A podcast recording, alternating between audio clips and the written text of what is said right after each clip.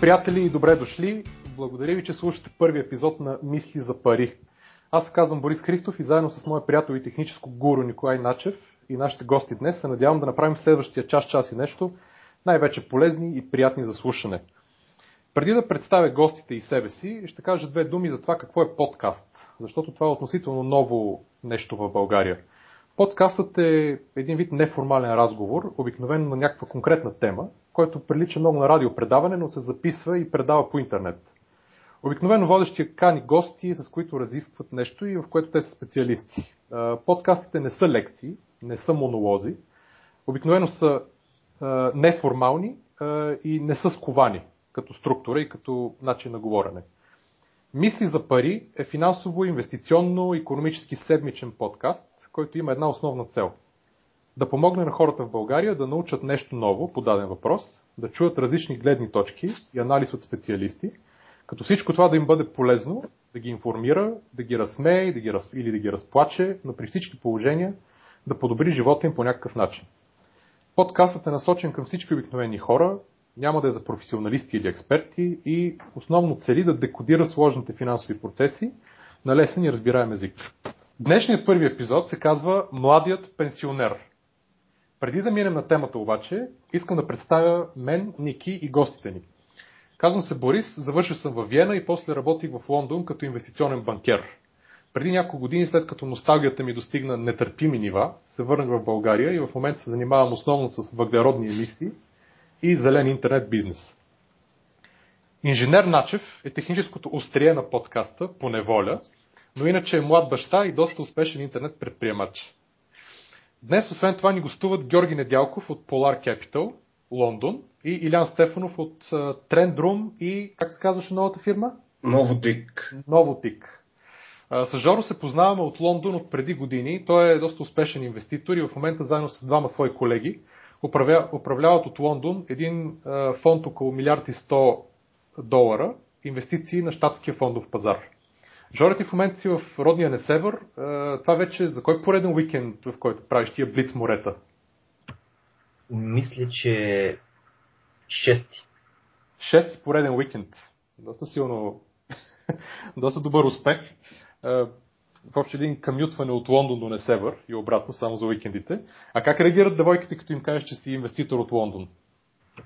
Аз обикновено не споменавам с какво се занимавам. А, естествено има някои много такива а, напористи и по някой път се стигнали до, до, до този момент, който се научава, нали? Ми като цяло ми звучи интересно, но от, от, от една гледна точка, от друга гледна точка им е малко необяснимо все пак а, нали, в България инвестиционен фонд, управление на инвестиции не е чак толкова а, нали, популярно, а пък а, примерно в, в Русия също така не е чак толкова популярно. Така че малко им звучи като нещо езотерично. Искаш да кажеш, че много по-добре да се представиш като а, строителен предприемач. А, това е доста, доста според мен по-добре, по-ясно и не, не създава допълнителни 20 въпроса след това. А, супер. А, Илян Стефанов е добър, друг добър мой приятел с дългогодишен финансов инвестиционен опит. Той управляваше преди време инвестиционен фонд на Райфайзенбанк в София, насочен към инвестиции в облигации, а в момента организира обучителни а, курсове а, в, ка, по интернет. Не, не, не, по интернет не правя. Не са ли по интернет? Не, само с, заедно с Софийския университет а, имаше два така го доста сериозни семинара, може би като пионер в Източна Европа имаме вече гости от хедж фонд менеджери с лекции от 4 континента и го направихме така като вече регулярно събитие всяка година и вървим става все по-сериозно. Ага, а, да, аз дори съм присъствал, мисля, на едното, което беше в Софийския университет. Беше доста интересно. Едни цял ден така, лекции по интернет от разни доста интересни хора. А, а, а в момента си в тази компания Новотик, което с, обясни с две думи а, какво прави тази фирма, каква е и така нататък. Ами, нашия бизнес е основно на деривативния пазар. Не мога да влеза в подробности. Занимаваме се с а, опции на, на почти всички финансови инструменти, издаваме опции, така доста, доста сериозен бизнес на чужда компания в нашия регион и се оказва, че може би са един от най-големите работодатели в България в сферата на инвестиционния бизнес с персонал вече може би скоро ще достигнем 200 човека. Да, много интересно, защото аз, и аз примерно, който обикновено знам почти всички фирми, които оперират на този пазар в България, и аз сега за първ път я чувам, но това предполагам, че е защото тя от България работи само на чуждия пазар. Да, само на чуждия пазар и се оказва, че България става така като едно райско кътче на всички фирми, свързани с деривативите, поради така ниско, относително ниското заплащане нали, на труда, много добрата подготовка на самите работници, много, добра, много добри програмисти имаме, което така на Запад е доста сериозен разход, и, а нашия бизнес е свързан, има много голяма част IT и се насочват не една-две фирми, което е много радостно. Нали? Има така доста положителни сигнали в тази насока. А, супер! Не, звучи наистина много добре и определено има смисъл е, това, което казваш, че тук заради по-низко заплащане, по-низки данъци, изобщо нали, достатъчно на брой програмисти, може тази част от финансовия бизнес, нали, финансовият IT бизнес, който обикновено е ситуиран нали, на някои хълба, Нью Йорк, Лондон, Сингапур, Хонг Конг, да някаква част да се премести тук, може би заради тия намалени разходи. Това ще помогне на българския платежен баланс най-малкото. Добре, това са, това са нашите гости, определено експерти в изобщо в финансовата сфера и в чужбина и в България. И това ги прави достатъчно квалифицирани да говорят по тази доста интересна тема, която ще разискваме днеска. Името на днешния епизод красноречиво обяснява за какво става въпрос. Той се казва Младият пенсионер.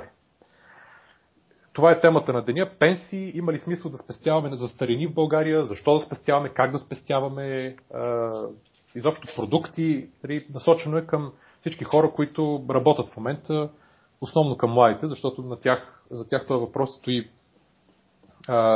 Не, той не е толкова належащ в момента, но е доста важен за в бъдеще. И затова искам да започна с един провокативен факт. Нали, номер едно факт. Пенсиите са ужасно интересна материя, с която всеки млад човек трябва да е напълно запознат, защото това зависи бъдещето му.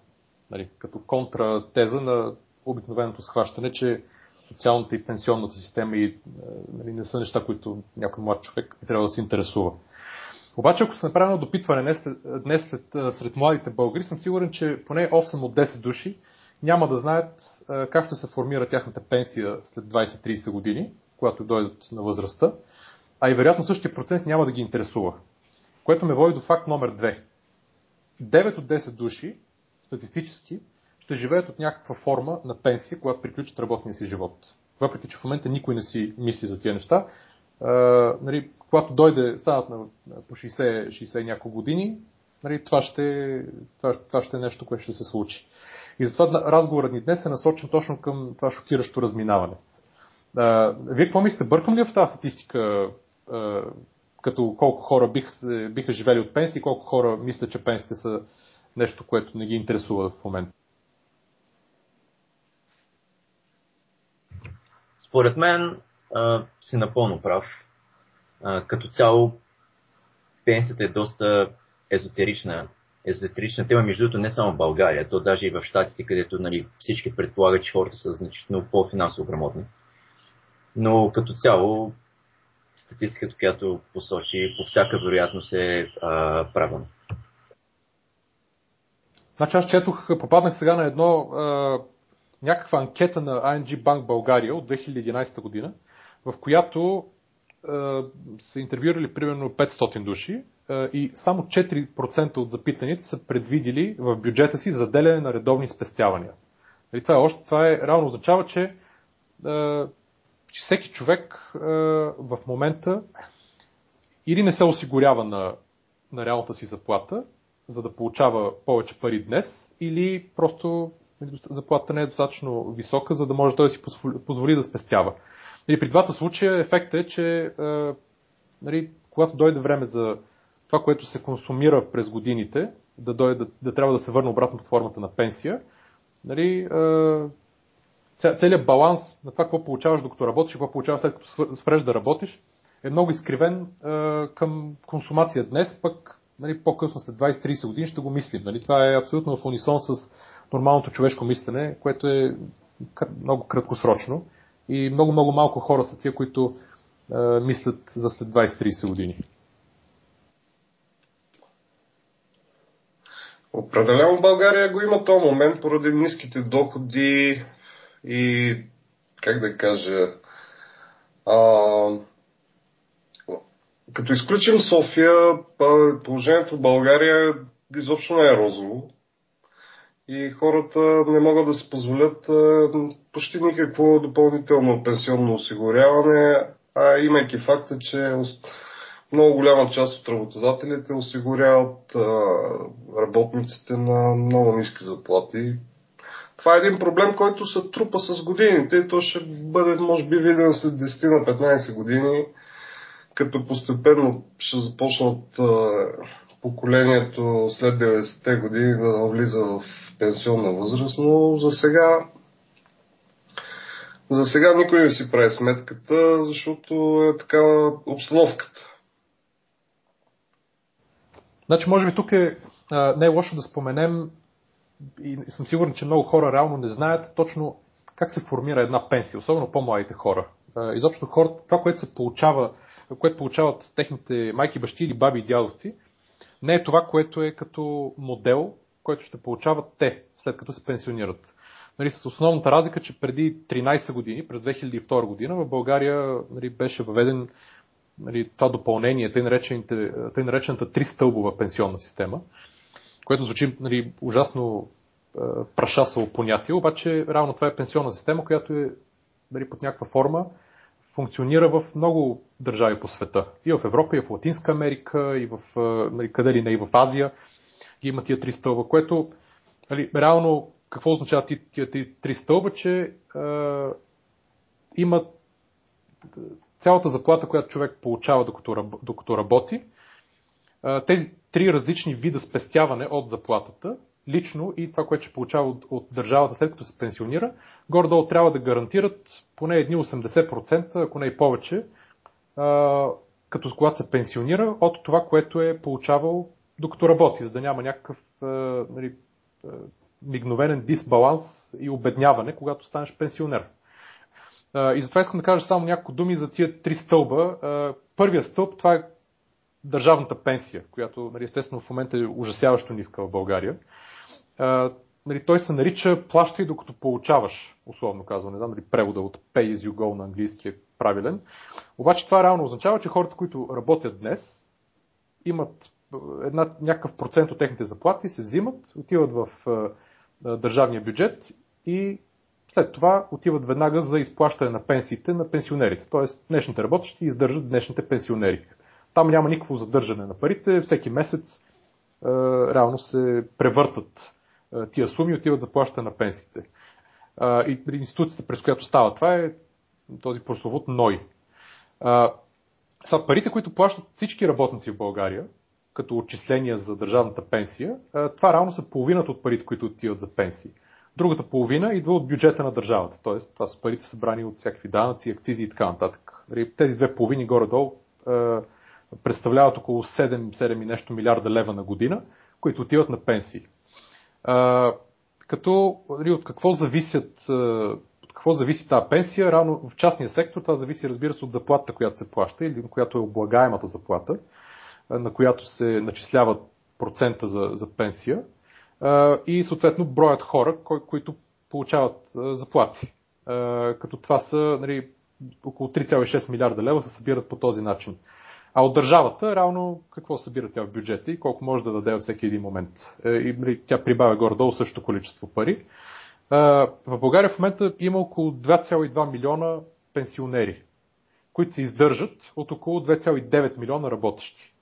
Гордо тази статистика мисля, че е сходна в Европа, в Европейския съюз. Нали, разбира се, с тенденцията тя се влушава с годините заради демографските процеси. А, нали, тия, цифри, пък, тия две цифри зависят от решенията за пенсионната възраст, нали, както и демографските процеси, ръждаемост, нали, които са, изобщо не са цветущи в България. Като последното, което трябва да се каже евентуално е, че пенсиите имат нали, някакви нива минимум и максимум, които мисля, че в момента са около 150 лева е минималната пенсия, пък 700 лева е те наречения таван на пенсиите. А, но нали, какъв е, какво е съобщението, което нали, един човек трябва да запомни от това е, че за да има високи държавни пенсии, трябва да станат едно или повече от следните неща. Да се вдига средната заплата, колкото може повече, на която се осигуряват хората, или, тя да, или те да се осигуряват на реалната заплата. И, и че когато някой не се осигурява на реалната си заплата в момента, той реално консумира повече днес за сметка на това, какво ще получава повече в бъдеще. И съответно втория фактор е да има повече работещи хора и по-малко пенсионери спрямо по-малко пенсионери, което пък зависи от нали, ръждемостта и изобщо цялото, цялото насърчаване на, на раждането на деца. А, нали, как, как се смята пенсията от държавата? и какво може да направи един млад човек, за да е по-висок. Е, основните неща, които, от които зависи как се смята пенсията, поне формулата, която е в момента и която нали, не знам дали ще е съща след примерно 30 или 35 години, когато някой млад човек се пенсионира. Но грубо казано, се гледа колко заплата, която получава човек, на която се осигурява, е над средната за страната. Това помага за нали, тъй наречения по-висок индивидуален коефициент. Тоест по-добре е да имаш по-висока заплата спрямо средната в момента, този коефициент пък след това се умножава от средната заплата, която е в държавата, когато се пенсионира човек. Тоест, нали, да речем след 20 години, каква ще е средната заплата в България, тогава, ако има по-висок коефициент, се получава едно по-високо число, което пък вече а, се умножава по годините трудов стаж. Или в общи линии, ако човек работи на по-висока заплата от средната и му се вдига заплатата с годините и се вдига и заплата, средната заплата в държавата, нали, това позволява той да има една по-висока държавна пенсия, когато дойде момент. И сега тази държавна пенсия, тя представлява само тъй наречения първи стълб. И тя трябва да осигури, да речем, 30-40% от това, което един млад човек ще получава като пенсия. Останалите, до, да речем до 80 или 100% от, моментния му, от моментните доходи, трябва да дойдат от другите два стълба. Но нали, какво зависи от хората? Реално зависи те да се осигуряват по принцип а да не работят на черно и да се осигуряват на реалната си заплата и да се осигуряват на максимално висока заплата, когато могат. И то дълги години напред. Разбира се, има неща, които зависят от самата економика на България. Това е да осигурява по-висока средна работна заплата и да вдига максималния осигурителен доход. Просто математически функционира по този начин. Вие, вие двамата, понеже това, разбира се, пример от България, вие осигурявате ли се за държавна пенсия? Разбира се. Това е задължително. Ам, като цяло, дали си в Америка, дали си в България, дали си в Великобритания, задължителното, да го наречем като България, държавно обществено осигуряване е на лице. Ам, както, нали, както в България, например в, в щатите се нарича Social Security, а, отделя са 6.2% от, от, от заплата до един таван, който беше над 100, малко над 100 000 долара в Англия по същия начин, National Insurance, така че почти навсякъде, в Германия по същия начин, почти навсякъде имаш основния стълб, който е традиционният държавно обществено осигуряване. От гледна точка на еквивалентите на, в чужбина, да кажем, на, на, на, на следващите два два стълба, както в България. Това съществува почти навсякъде. Единствената така явна разлика е примерно с Америка, където няма задължително втори стълб, има само държавно осигуряване и доброволно осигуряване. Няма задължително универсално осигуряване. Ами аз какво правя, на... освен на държавното осигуряване и допълнителното, което е за сметка на работодателя, третия стълб не го използвам поради факта, че в момента съм така в разцвета на силите си и предпочитам ресурса да го използвам за предприемачество, търговия и повече риск, отколкото да го давам на безрискови инвестици... пенсионни фондове, които в България, така, как да кажа, не се справят добре, което е много меко казано. Да, предполагам. И особено тук последните новини, нали, в общи линии са крайно обезпокоителни с цялата история около да. там, продажбата на доверие и така нататък. Но, но тъй като ти спомена за тия другите два стълба, ще направя едно много кратко описание какво представляват тия други два стълба, защото единия, едното е ясно. Нали, в момента, в който един млад човек се пенсионира, т.е. не сега, да речем след 30 години, тогава неговата държавна пенсия ще идва от тия, които работят тогава. Т.е. да речем от неговите деца и други, подоб, нали, други като тях. А, но тъй наречения втори стълб, той е, е това относително ново за България, равно от 2002 година съществува и обхваща всички хора, които са родени рано след края на 1959 година и които са осигурени в държавното обществено осигуряване. А, нали, то, а, когато започне работа човек, автоматично или си избира някакъв частен пенсионен фонд, или автоматично бива а, алокиран към някой от тях, ако не си избере. И идеята е, че от брутната заплата, а, освен а, процента, който отива за плащане на пенсиите на настоящите пенсионери, има един процент, който мисля, че в момента е 5%. А, и той се разпределя между самия работник и работодателя. А, тия 5% от брутната заплата отиват в тия наречени, тези наречените частни пенсионни фондове. Това е втория стълб. Като идеята е тия, нали, всеки месец се трупат тези пари и примерно в поражение на нали, 10, 20, 30 години, нали, в зависимост колко, до кога работи човек, докато се пенсионира, тези пари се натрупват и те биват управлявани от тези частни пенсионни фондове. И накрая той разполага с една сума, която като се пенсионира, нали, в общи линии, както е законодателството в момента, може да се избере дали да, нали, да получава пенсия 5, 10 или 15 години или по някакъв друг начин. Може би ще бъде възможно след, нали, след този дълъг период. Но идеята е, че това ще му даде един допълнителен доход пенсионен, който към държавната пенсия ще му дигне дохода на месец. И съответно, третия, с третия стълб той вече е доброволен. Това са наричат доброволни пенсионни фондове, които нали, те се управляват от същите частни фондове, които управляват и задължителните, този втори стълб. Та тук доброволните фондове, те са всеки, който иска, може да, до, нали, да избере някакъв процент от своята брутна заплата, който пак да отива в един малко по-различен вид фонд, но пак да се управлява по същия начин и съответно да, пак да бъде инвестиран дълго време и да му донесе още допълнителен пенсионен доход, когато се пенсионира. Защото този втори стълб е ограничен до 5% от брутната заплата.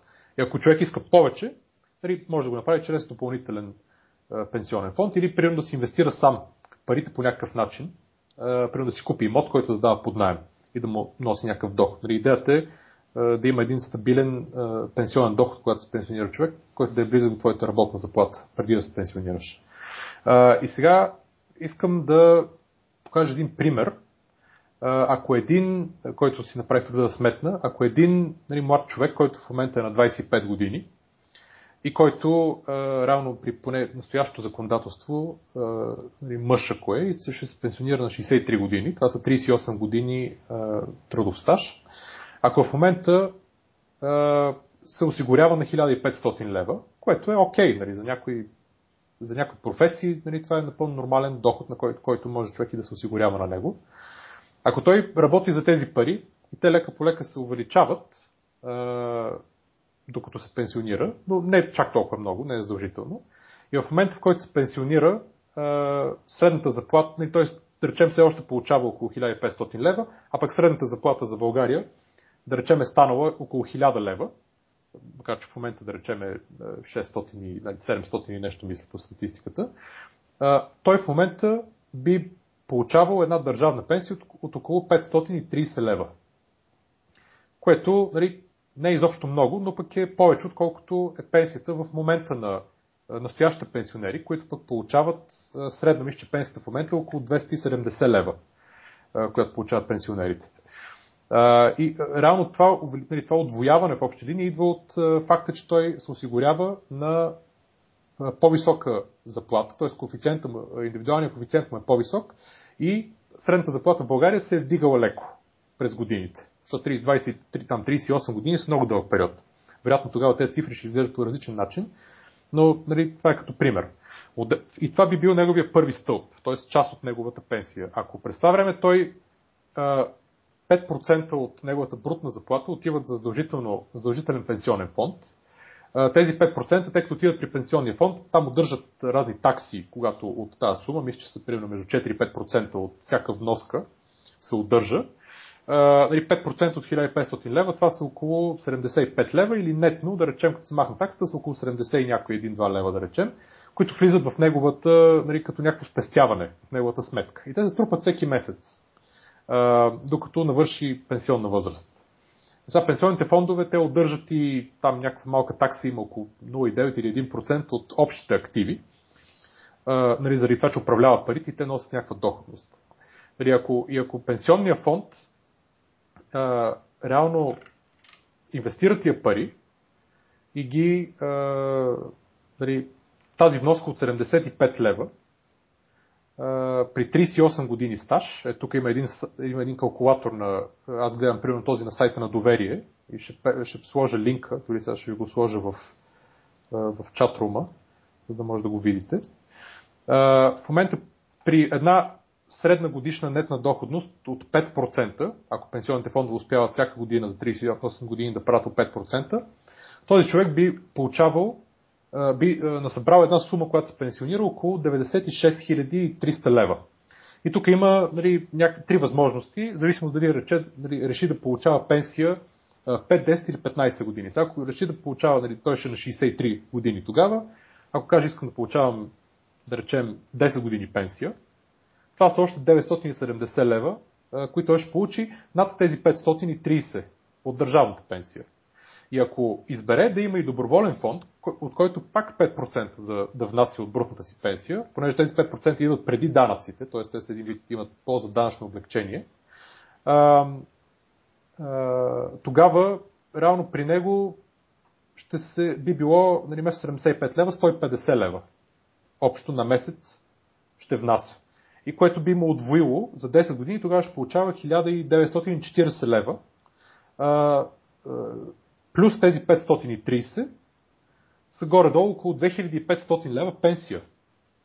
Тоест, това показва, че нали, е възможно дори да получава пенсия над неговата заплата. Нали, това са някакви прости сметки.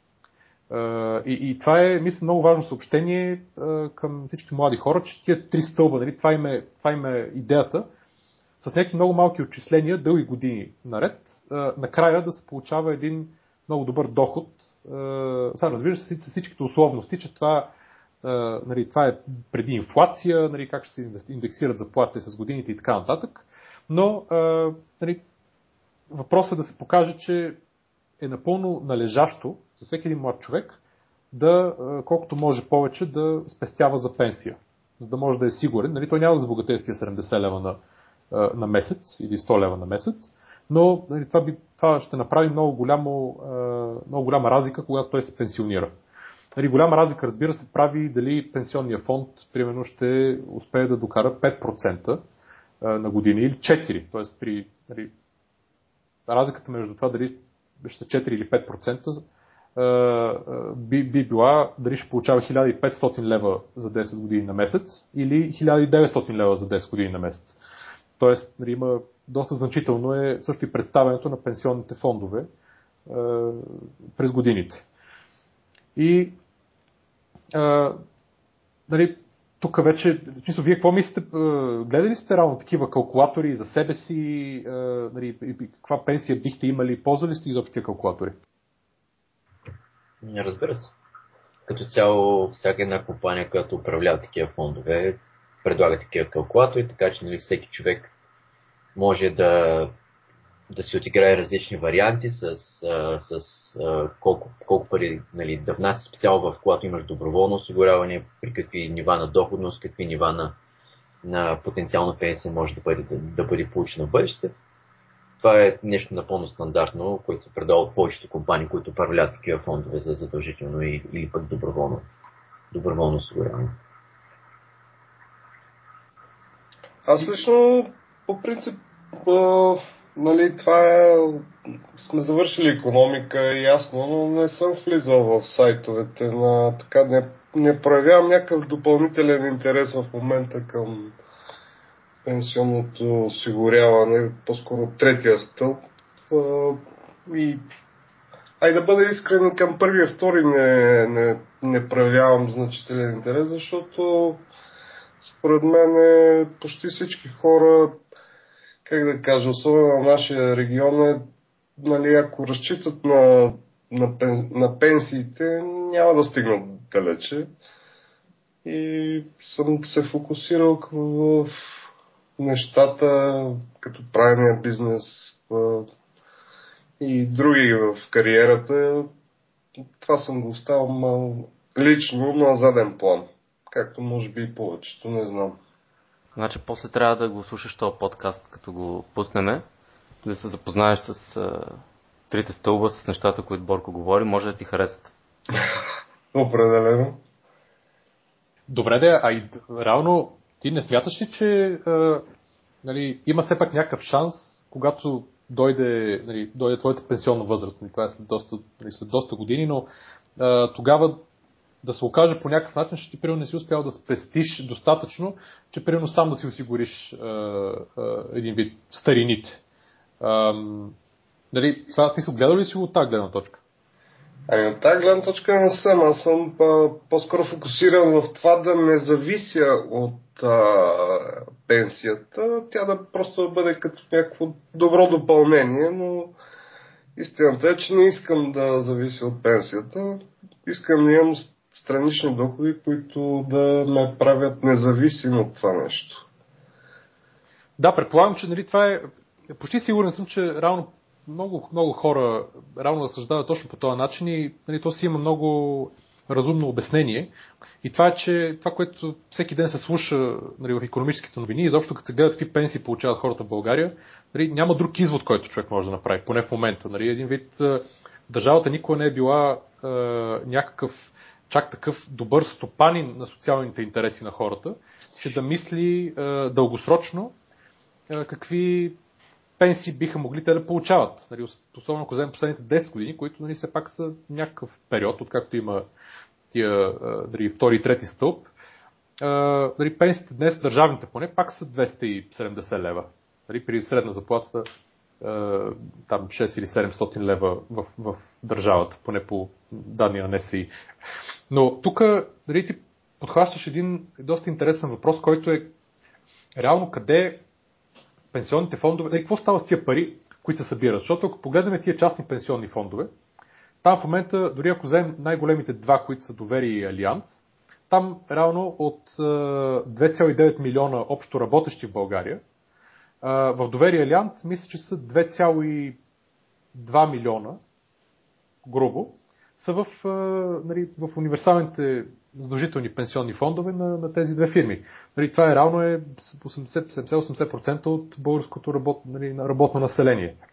Реално те, тези две институции трябва да се погрижат да, когато хората се пенсионират и започнат да се пенсионират, те да могат да изплащат и да има достатъчно пари там, че да могат хората да получават това, което са си мислили, че, че ще получават с всичките месечни вноски. И съответно, аз примерно като разглеждах доходността нали, на, на пенсионните фондове, те от 2000, примерно там втора година, или всъщност те, някои от тях дори имат от 2004 година, те имат номинално постигнати около 40 и няколко процента общо. Или там, да речем 4-5% нетно на, на година. Като нали, единственото, което беше проблемна година, беше 2008 или 2009, 2008, заради световната финансова криза, когато нали, мисля, че загубиха по около 20% от, от активите, нали, което е в общи линии е огромна разлика дали, дори една година нали, с голяма загуба да има един пенсионен фонд, при положение, че гледаме инвестиционен хоризонт от 30 или 40 години напред. А, защото реално инфлацията за този период е около 60 и няколко процента, пък те са постигнали 40, там, 3, 3 или 5%. А, и то само заради тази една, отрицателна, една година с отрицателна доходност. И рано, дори предполагам, че много хора си мислят, че тези фондове парите се инвестират в България като, което всъщност не е напълно вярно. Те голяма част от тия пари са инвестирани в чужбина. Тоест пенсиите, нали, дългосрочните пенсии на хората така и така са, нали, се инвестират в акции на, нали, на големи чуждестранни фирми, в облигации, в други сектори дори и така нататък. Аз гледах къде, примерно на Алианс, къде се, инвести, къде се имат инвестирани, а, къде са активите на, на техните пенсионни фондове. И реално те имат нали, в, всякакви, в чужди акции, в чужди фондове, в чужди индекси, инвестирани в чужди облигации. Естествено и в България, на българска фондова борса имат инвестиции, но голяма част е в, нали, в чужбина, плюс в банкови депозити в България, в някакви имоти тук таме и в другите са пари, които са на каси в разпощателни сметки. Но а, нали, дори доходността, която е постигната за тези 10 години, ако изключим нали, тази отрицателна година, е по-голяма мисля от доходността, която е постигната от западните пенсионни фондове. Аз си спомням, а, когато работех в Лондон, в Ротшилд и си гледах пенсията, там беше някаква трагична доходност. Аз управляваш от, нали, от една от най- там, реномираните, нали, един от най-реномираните investment managers, който беше BlackRock. В смисъл ти, Жори, имаш ли някаква представа каква е средната доходност на пенсионните фондове дългосрочно и в Штатите или в, или в Европа? Като цяло, може би, което ще бъде малко интересно, понеже нали, аз съм в, в тази индустрия, м- представянето на, на инвестиционните фондове, на пенсионните фондове, като цяло мнозинството от тях е разочароващо ам, нали, за съжаление е факт. Ам, има нали, като цяло много малък брой а, инвестиционни или пенсионни фондове, които наистина са постигнали една достатъчно добра доходност през един достатъчно дълъг статистически значителен период от време. Но като цяло, както каза и ти, даже и да погледнем нали, така реномирани имена като BlackRock, като да кажем Fidelity, като Тирол Прайс, като Лек Мейсън. За огромното мнозинство от техните фондове представянето е, да кажем, разочароващо или да се окажем направо трагично. Добре, това какъв, примерно, какъв, да речем за един период 25 или 30 години, какъв, каква средна доходност успява да реализират? Като цяло, един, един добър фонд, който инвестира в, да кажем, в американски акции, в един дълъг период от време, да кажем около 20 години, една добра доходност би се считала от 10% нагоре. Сега, естествено, има много такива изключително тежки периоди, да кажем периода от, от 2000 година насам. Нали, сега сме 2013, да кажем от 2013 година, а, колко огромното множество от фондовете не са могли да постигнат една каквато и да била доходност. А, нали, значително.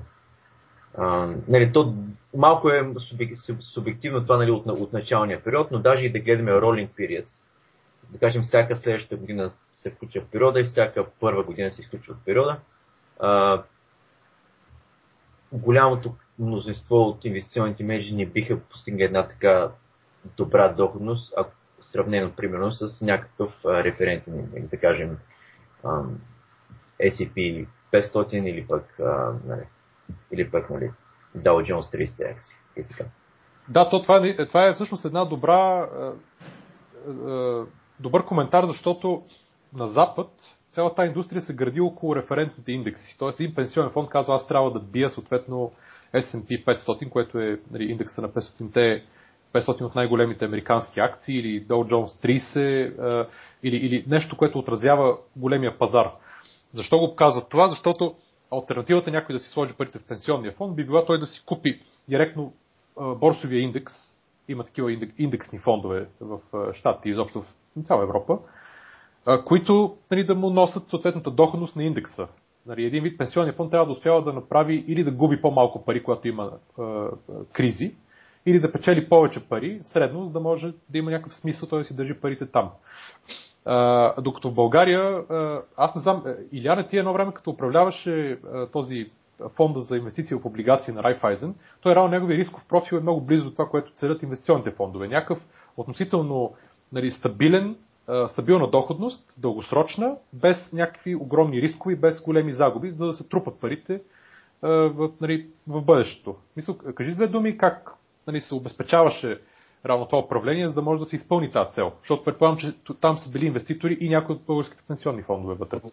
Ами, аз имам и така професионален опит и в пенсионен фонд и от това, което мога да кажа е, че ограниченията на пенсионните фондове са основния източник на ниската доходност. А, другата причина за България, да кажа, е така доста ниското ниво на управ... професионализъм в а, управляващите дружества. А, за, относно американските пенсионни западните, там проблема е съвсем друг. Значи, последните години поради ниската доходност на американския фондов пазар и не фондов, а облигационен пазар, същото положение и в Европа, ограниченията на пенсионните фондове са много сериозни и те основно наблягат на такива облигации държавни, където те са основна част в портфела поради ниския риск. Има една част корпоративни облигации, други, нали, като mortgage backed securities и така нататък, но основната част са държавни ценни книжа. Знаете каква беше доходността? Тя само падаше последните години. Пенсионните фондове имат доста сериозни ограничения относно дюрацията. Защото нали, на Запад много от например 30 годишния сектор, основните играчи са пенсионните фондове в него. Той Федералния резерв, като изключим нали, QE-то, където цялата крива, той е просто Федералния резерв фана кривата на доходността и я смъкна надолу, за да направи, за да може да рефинансират моргиджите. Обясни, моля ти само с, две, с, с няколко думи какво означава дюрация, защото предполагам, че повечето хора, които а, биха слушали, те нали, нямат, може би нямат финансово а, образование и то не е необходимо, но въпросът е да разберат какво означава дюрация, а, изобщо нали, тази крива, която е на, на, на, на лихвените проценти. Окей. Okay.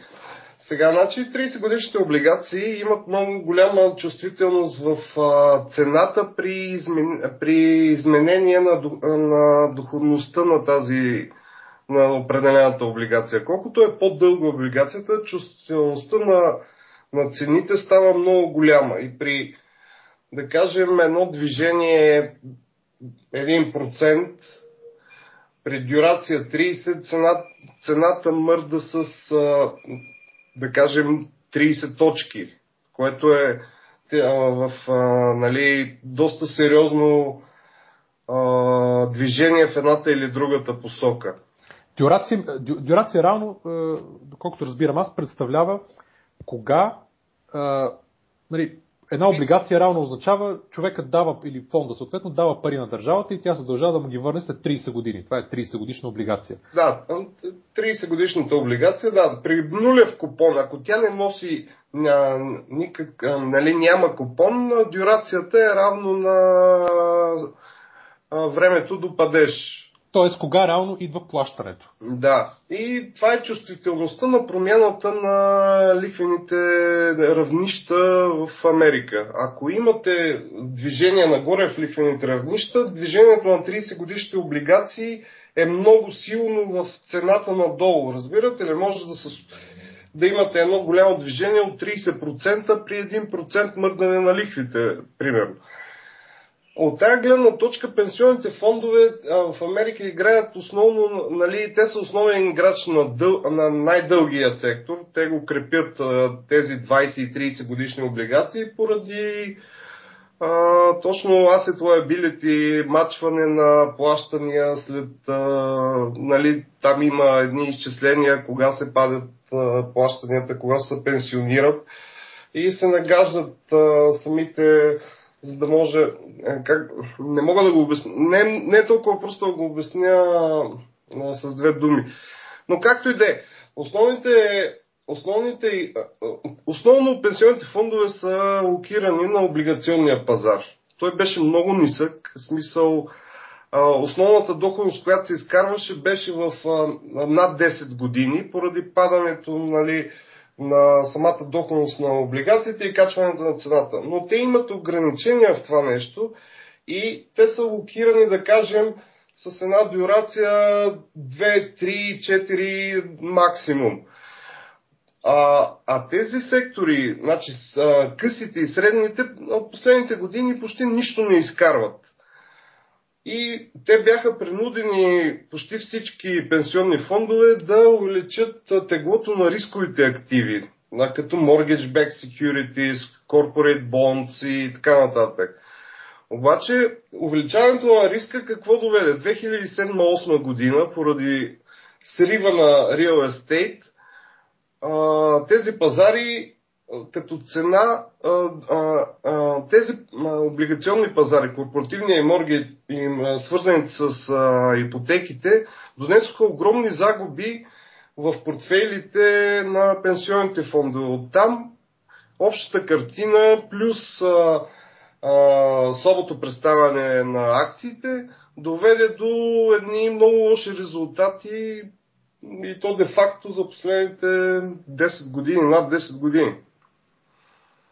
А, добре, смисъл, ние тук влизаме в по нали, това е малко по-технически разговор. Предполагам, че при повечето хора няма да разберат точно за какво става въпрос, но мисля, че основното, което някакво интересува е съответно дали пенсионния фонд, в който нали, един вид по задължение или по решение негово, отиват неговите пари за спестяване, а, би могъл да гарантира а, сигурността на неговата пенсия в достатъчен размер. А, и съответно да погледне альтернативата, ако той каже, окей, няма, нали, освен задължителното, което трябва да внася в тези пенсионни фондове, няма да, да давам други пари, ще си, ги, ще си ги събирам и ще си ги управлявам сам.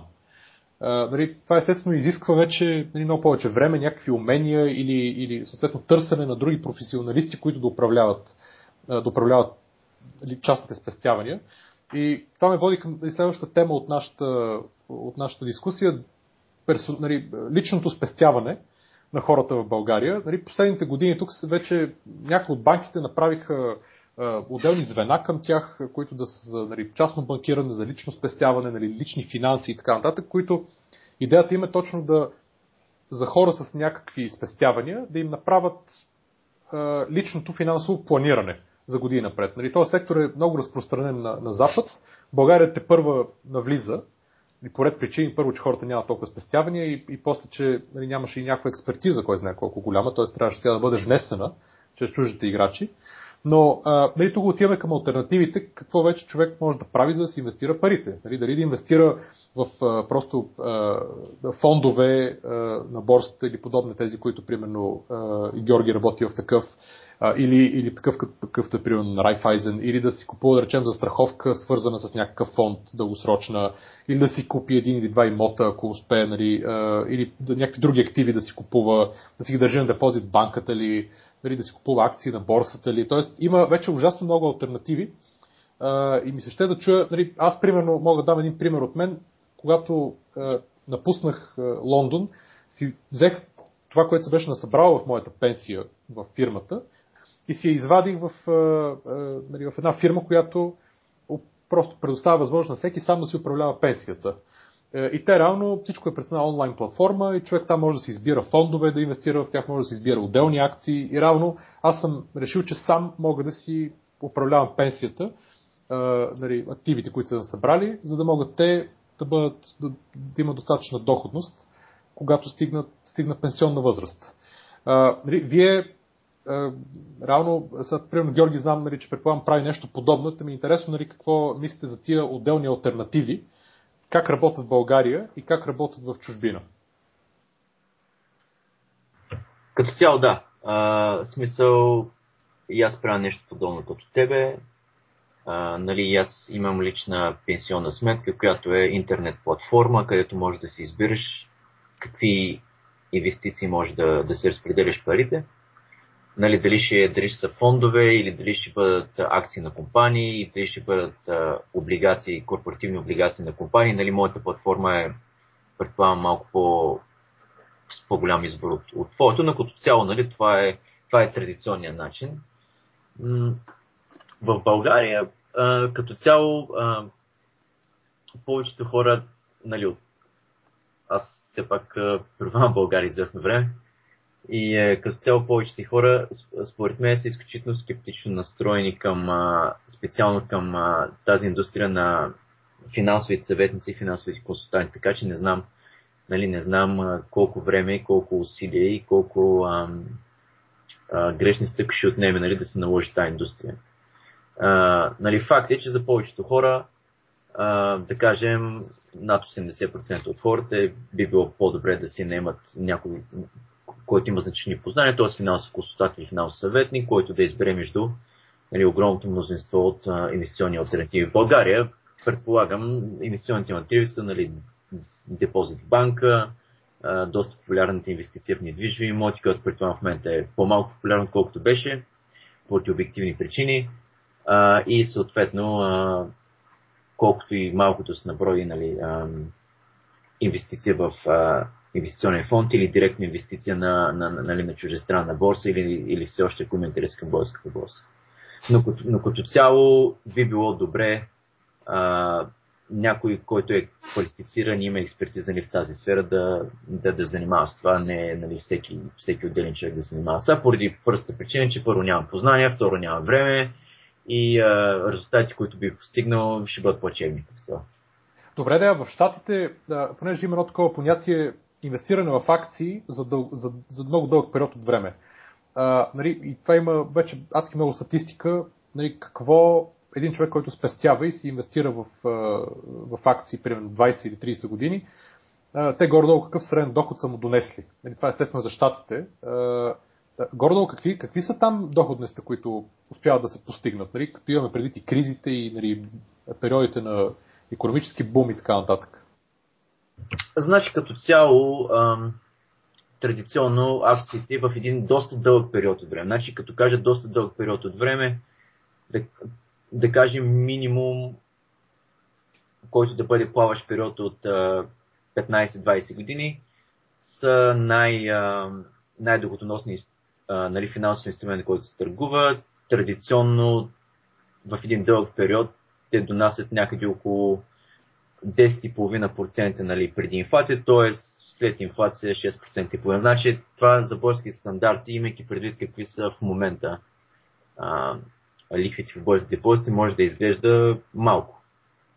Но нали, в Америка като цяло лихвите нали, не са такива и по принцип такива са, такива са доходности на, на, нали, на, на, да кажем, на един на най-известния нали, референтен индекс SP 500. Сега, нали, може да се инвестира в различни под, подкосове или под индекси на американците, може да се инвестира само в нали, акции на, на малки компании, може да се инвестира нали, в акции на определени компании от различни сектори, съответно те, те носят нали, малко по-различна доходност, съответно има по-различен рисков профил. Но като цяло, традиционно в един дълъг период от време човек би могъл да, нали, да, да разчита на около номинално 10-10% и половина като цяло се инвестира само в индекса, без да се избират определени акции. Аз само да попитам нещо или по-скоро да кажа, пък вие ще ме поправите, ако бъркам, че тази опция с онлайн платформите, където си разхвърляте пенсията както си искате, за България няма. Нали така? А, абсолютно да. Значи за, за България това го няма. Нали, това го има в, в Америка, това го има в, в Великобритания. А, като цяло, а, начинът по който е организирано е, че обикновено а, нали, всеки човек а, има опцията да, си, да се внесе определена сума пари, която се приспада преди, а, преди данъци, да се намали а, облагаемия доход и обикновено се внася или в сметка, която е администрирана от фирмата, или в лична пенсионна сметка, която самият човек се отваря през някой брокер и съответно и в двата случая това е нали, пак онлайн платформа и може да се избира с различни, различни инвестиции. Обикновено това е традиционният начин на структуриране на, на, на личното доброволно осигуряване в, в тези държави. Да, а тук това, което човек може да направи е да си разгледа фондовете и просто да си промени фонда, евентуално, в който му е пенсията. Но вече в какво ще се инвестират самите пари, той няма такъв контрол. Не, нали да, абсолютно. Значи, нали, в, все пак нали, в България има достатъчно прозрачност. Нали, всеки фонд си има стратегия, всеки фонд си има, има проспект, където нали, всеки човек може да прочете каква е стратегията, в какви финансови инструменти ще бъдат инвестирани тези пари, горе-долу какъв е рисковия профил. И съответно има статистика за историческата резултатност на този фонд. А, така че има достатъчно голямо количество информация, стига ли човек да, да, има, да има желание да прочете. Значи това е между другото един също голям проблем, не само в България, но и в, и в, в чужбина, и в страни с много добре развита финансова, финансова индустрия, където хората са горе-долу имат някаква финансова грамотност. Повечето хора не четат а, нали, финансовите документи. А, и това е, това е също голям проблем. Да, аз дори си спомням, че че в, значи в България имаше едно предложение пенсионните фондове, т.е. те да могат да, да правят те наречените мултифондове, или това означава те в момента всички пари отиват, на всеки човек отиват, биват инвестирани по един и същ начин. Еднакъв процент отива в депозити, в облигации, в акции, в чужбина, в България и така нататък. Идеята с тези мултифондове беше, че те ще направят, мисля, че за начало бяха там три вида. Един е много консервативен, един средно балансиран и един по-високо рисков. Като съответно човек може да си избере, да речем, ако е по-млад, може да каже, окей, искам да гоня по-висока доходност, доходност при малко по-голям риск, докато съм по-млад. И първите 10 години парите ми да съдат в високо рисковия мултифонд в пенсионния фонд. Тоест, примерно, ако те инвестират в акции, неговите, неговите пари да отиват в примерно 80% в акции, 20% в облигации. А да речем някой, който е започнал да спестява, да речем, или в момента на 45 или 50 години, да речем му остават 10-15 години до пенсия, той да направи обратното, да каже вече да, искам това, което съм събрал, то да бъде инвестирано консервативно, за да се намали максимално риска, аз да си загубя някаква част от спестяванията. И той да отиде на нещо, дали, което му носи малък, малка доходност и при много по-нисък риск. Дали, това обаче не е станало още до този момент. Дали, и не знам, Иляна, ти имаш някаква представа, поне докато беше в, в ДСК, това също беше актуално, но а, ще се въведе ли това нещо в, нали, в, в пенсионните фондове? Ами говореше се, това се говореше много отдавна, 2009, днес сме 2013, няма съществено движение по този въпрос. Проблемите са в момента, както чувате, съвсем различни. Някои говорят за национализация, други ги купуват съмнителни компании.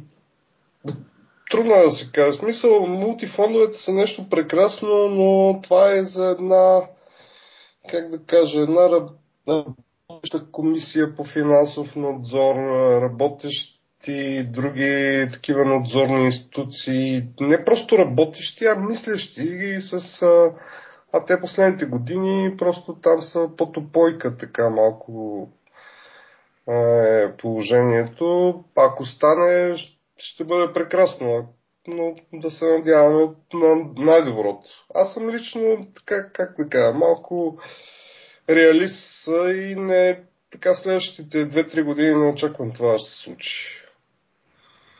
Добре, не, аз все пак искам да го да минеме към една някакси по-практична част. Ето, примерно, а, Ники, а, той да речем, има спестявания, които нали, пред него стои същия този въпрос, какво точно да ги направи. Това, което прави той е абсолютно традиционното за всеки, който нали, се намира в подобна а, позиция и който нали, няма някакви, чак нали, не е от финансовата сфера, в такава степен, че да реши, че сам ще си инвестира спестяването. Примерно отиваш, нали, основното, основната част инвестира в депозити и примерно в имоти. Нали, това нещо а, как ви се струва като... Нали, трябва ли нещо да се промени? Нали, тази логика вярна ли е? Нали, може човек да си остане така за следващите 30 години и съответно да си има достатъчно а, нали, добре да му върват спестяванията. Има ли изобщо нужда той да, да мисли или да търси а, съвет от някакви частни, нали, частни фирми, които управляват пари, за да може да постигне нещо повече. Говорим все пак в българската реалност. Нали, макар, че от тук човек може да инвестира вече и в чужбина спокойно. Нали, Тоест, нали, ти ограничения, нали, колкото и все пак да кажем, че в България не, не са чак толкова големи, ако някой реши да го прави. А, според мен това е наложително. Значи, а, правилният микс на активите е ключа към всичко, но да кажем, имотите и депозитите, те са, нали, това е пътя на най-малкото съпротивление, защото не влагаш така особена мисъл.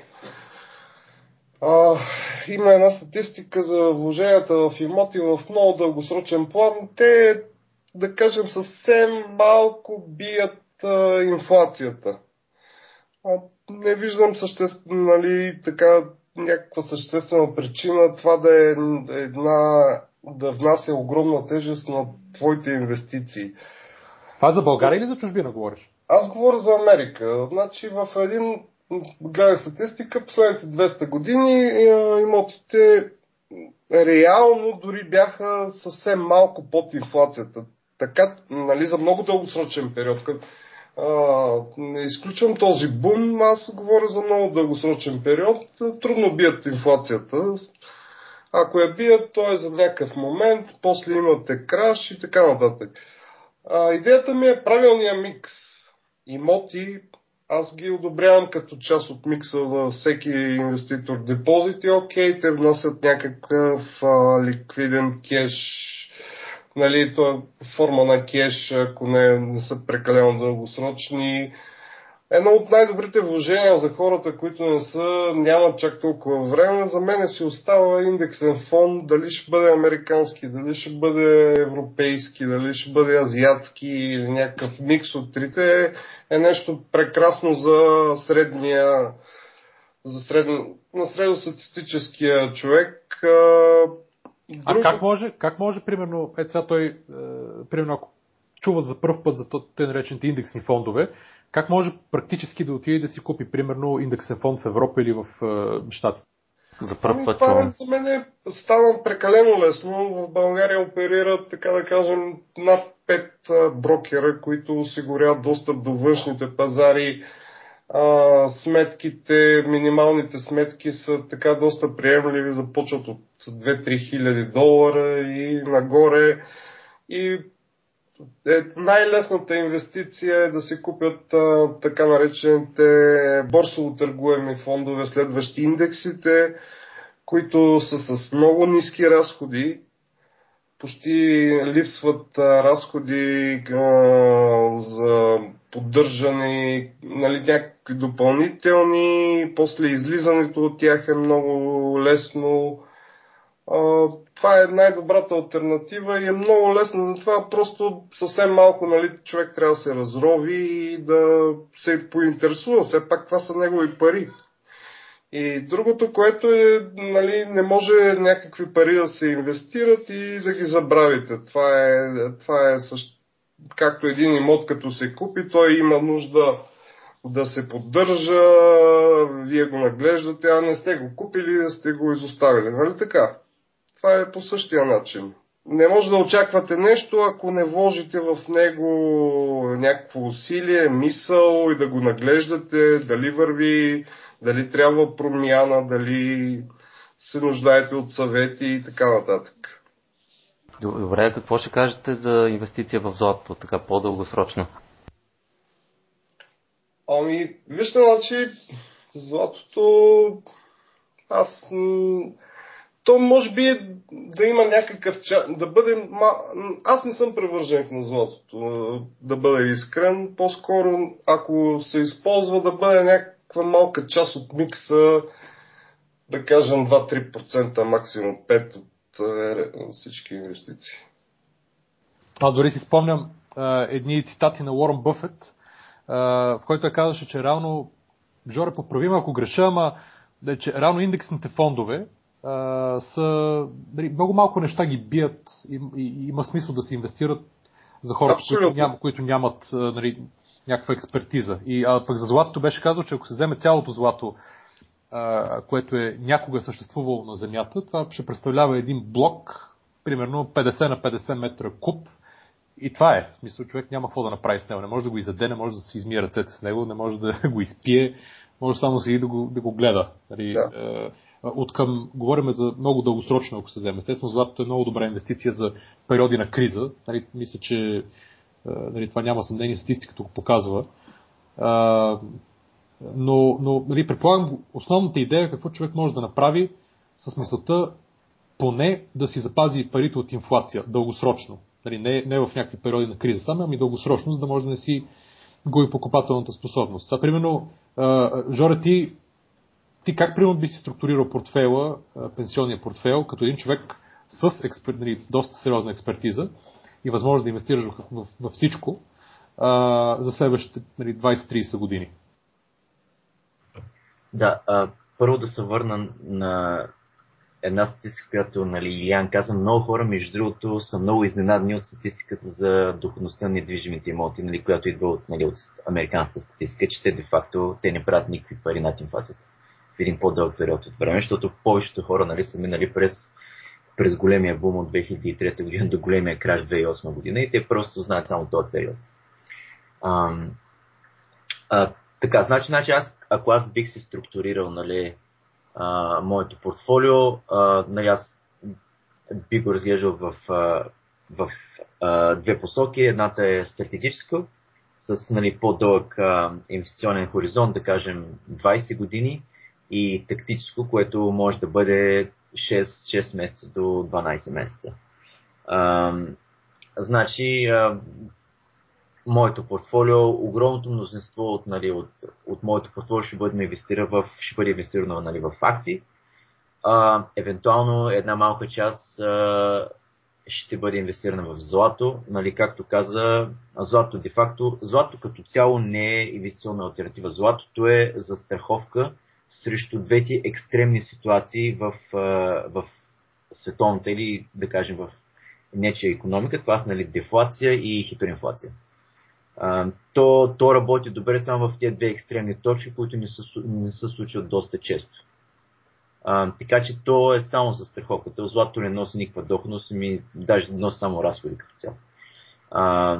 Но естествено, когато имаме такъв период, на който прилича на хиперинфлационен или на дефлационен период, златото е изключително, де-факто, златото е изключително добра а, а, съставка от вашия инвестиционен микс. Значи, както казах, по-голямата част от моите нали, активи ще бъдат а, инвестирани в акции. Сега, съответно, понеже нали, аз работя на американски пазар, а, наистина имам лични такива предпочитания, ще бъдат инвестирани, да кажем, в, в американски акции и по всяка вероятност ще има различен микс между а, а, едно, а, да го наречем core портфолио, който ще бъде в а, large cap, които са нали, по-големите американски компании, ще имам различни сателитни субпортфели, които ще бъдат в а, акции на а, малки компании. И като цяло, нали, в най-общ разбираем за обикновения човек а, вид, така бих аз структурирал моето портфолио. Тоест, реално, това е абсолютно валидно и за всеки един млад човек или човек в, България. в България. Те може, той, всеки може да отиде при неговия брокер и да каже, искам да ви купите примерно 10 или 20 най-големи американски компании и да примерно ги изчака 10 години да види какво ще стане. Да, точно така. Това, това, това не е нещо, това не е някаква нали, квантова физика. Като цяло, всеки би могъл да структурира нали, портфолиото по този начин. Сега аз бих си го структурирал сам, повечето хора биха си го, някой би им го структурирал на, за тях, но като цяло това е традиционният, традиционният начин. Аз да кажа, значи, моя микс горе-долу е такъв 20% real estate, 20% или 25% индексни фондове, да кажем 10% кеш и останалото са такива рискови фондове, тренд following фондове, които се представят така независимо от пазара и показват една така завидна доходност, която бие S&P с много голям марджин за 20 години назад. Пример даваме Winton Capital, който е тотално а, не корелиран с пазара. Да, бих, да, аз бих подкрепил също тренд, тренд following фондовете както той каза за Winter Capital, понеже аз гордо имам някакви познания за тях, понеже в предишния ми фонд имахме Fund of Funds, който една от инвестиции беше Winter Capital. Наистина тренд following фондовете са една като цяло не толкова известна инвестиционна альтернатива, но се представят изключително добре. Почти във всякакви пазарни режими. А как си си купил Winton Capital а, като нали, частен инвеститор от България? Winton Capital като частен инвеститор няма почти никакъв проблем да се направи това нещо. А, свързва се с Winton Capital, те ти изпращат документи, ти ги попълваш, изпращаш парите. Същото положение за тези по-големите фондове. Аз говоря за по- с фондове с, с голяма история, с много добър перформанс.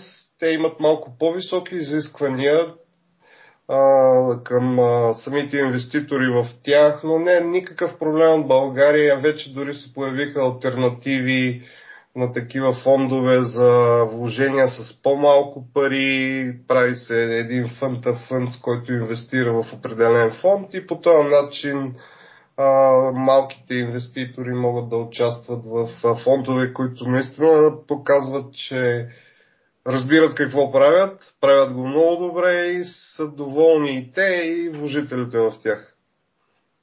Да, в смисъл, а, нали, пример за Winton Capital е, е много добър и изобщо, но пък той естествено води след себе си проблема, че нали, ето вие го знаете примерно или аз го знам, но почти никой друг човек, който решава, нали, търси да, да си инвестира някъде спестяванията, няма да знае за него. Нали, от тази гледна точка, какъв е според вас начина хората от България конкретно, какви, нали, какви неща трябва да знаят или какво трябва да направят, за да могат да, да се информират какво има, нали, какво има в, по света, в което може да инвестират лесно в България, да се информират какви са рисковете, да се информират какво могат да спечелят и съответно да могат лесно да боравят с тези свои инвестиции, а не дали да, за тях инвестициите да представляват българска фондова борса или банков депозит. Защото това е ужасно ограничаващо в един свят, където нали, практически човек може да инвестира в вьетнамско животновътство през някакъв фонд, ако иска и да влезе днес и да излезе утре от тази инвестиция. Нали, съществува инфраструктурата това нещо да става. Нали, и то не говорим само за акции, говорим за всякакъв вид активи. Било то акции, облигации, нали, по-сложни финансови инструменти, да се избира отделни сектори, само в които да инвестира и така нататък.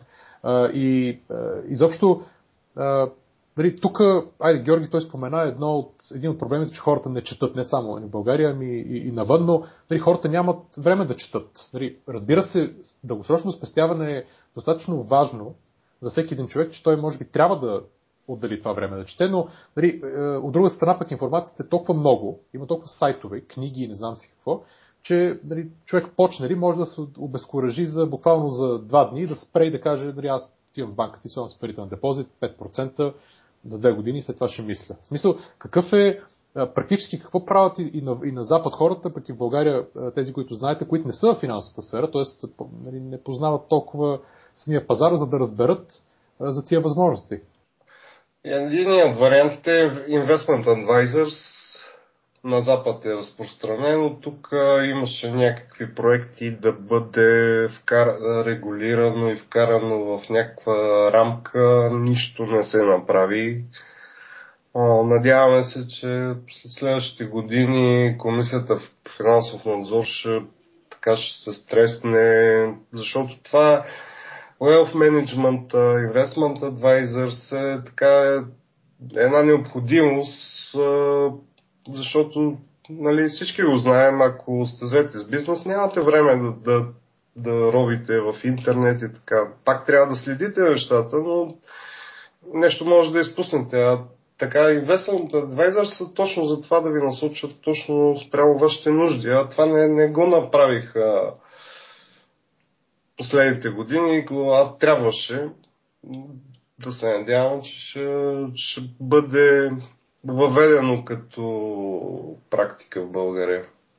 Да бъде поне регулирано, защото много хора се опариха от а, така псевдо, псевдоексперти последните години.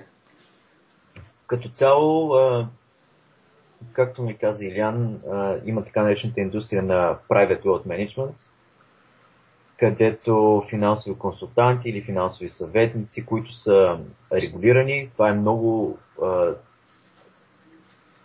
строго регулирана индустрия, поне се борави с пари а, и с доверие. А, те са сертифицирани, изиска се определено ниво на, на знание, на експертиза. А, и нали, тази индустрия е широко популярна нали, в, в Штатите, че даже в, в Англия се нарича Independent Financial Advisors iFace. А, така че мнозинството от хората и мнозинството, между другото, от инвестициите в фондовете идват през, през wealth management индустрията.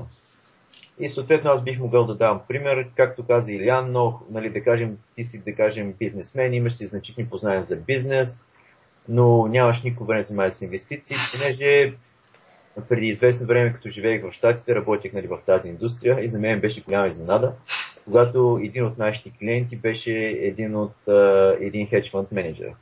На мен ми беше изключително странно, че той нали, не си инвестира сам парите. Um, но хората просто нямат време да занимават, не искат да занимават с, с допълнителни неща извън, из, извън работа. Но единственият начин, нали, мнозинството хора да се инвестират парите по някакъв информиран начин е да бъдат делегирани нали, тази отговорност на една регулирана а, индустрия от Wealth Managers.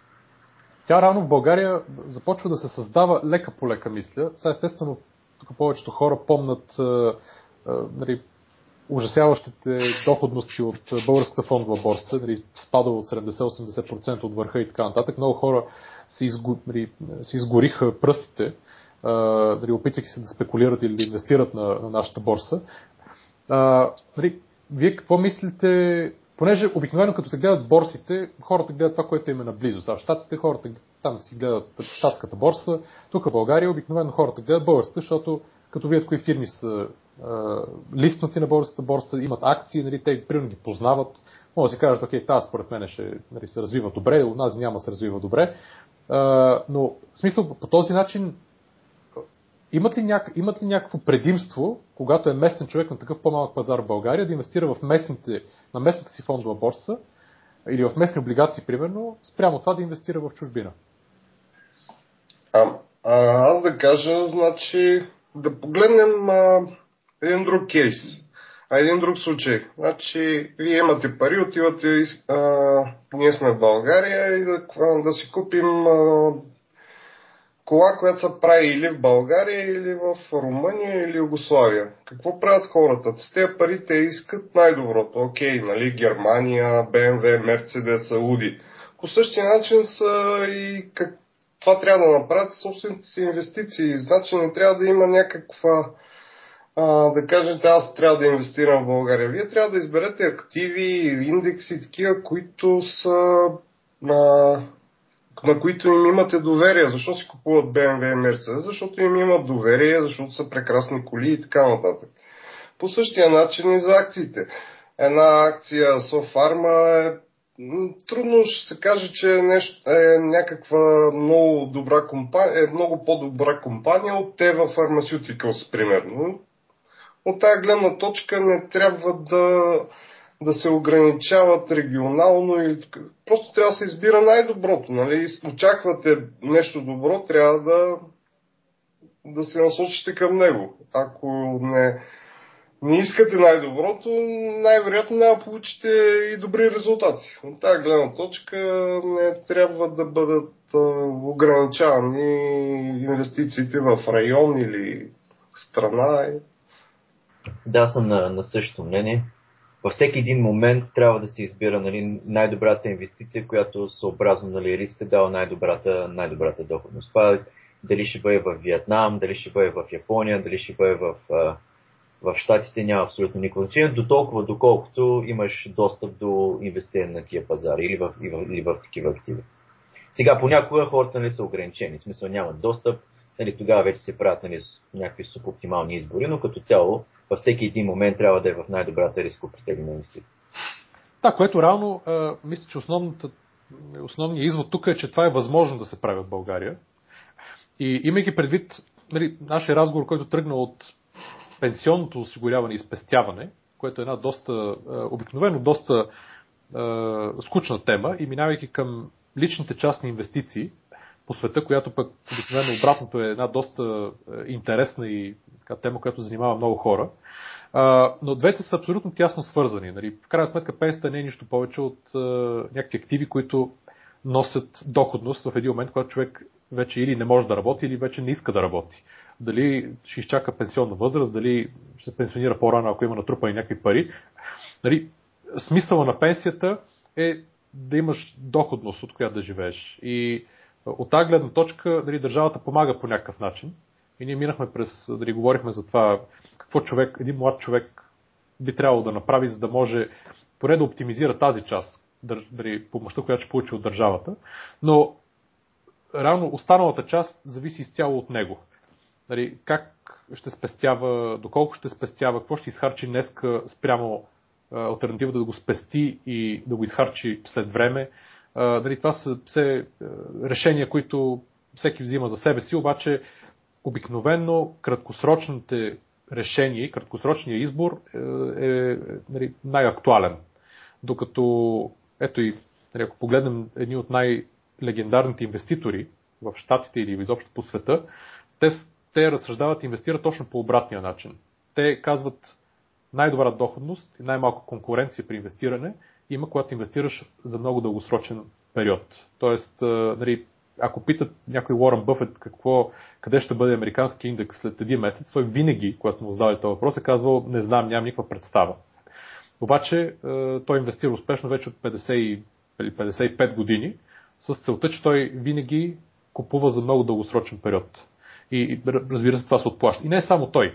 Нали, и, а, кой не е? Сорос е така и, нали, и още те са, те са много имена, които инвестират във всяка вид а, финансови активи. Е, и бравно, но, но в крайна сметка извода е същия.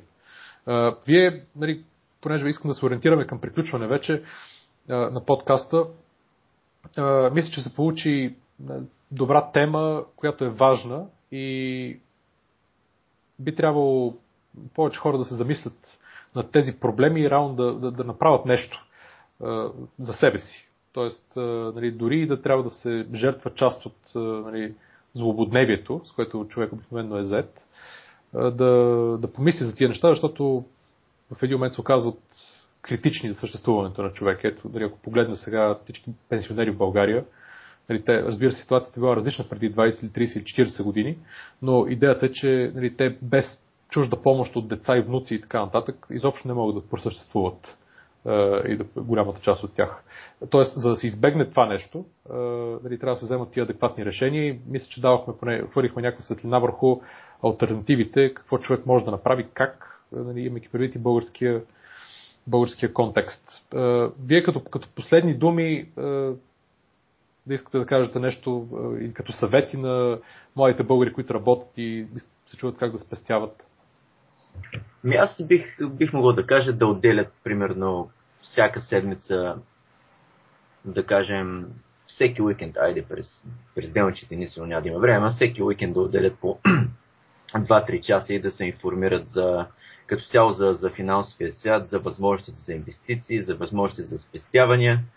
А, и така леко по леко ще бъде набрано едно добро ниво на знание, което би, което би създало един допълнителен интерес като цяло, а, за да бъде, нали, за да, за да бъде успешна една инвестиционна програма, като цяло инвеститора все пак трябва да има дали е нали, професионалист, дали е аматьор, трябва да има все пак някакъв, финансов, някаква мотивация, някакъв финансов интерес.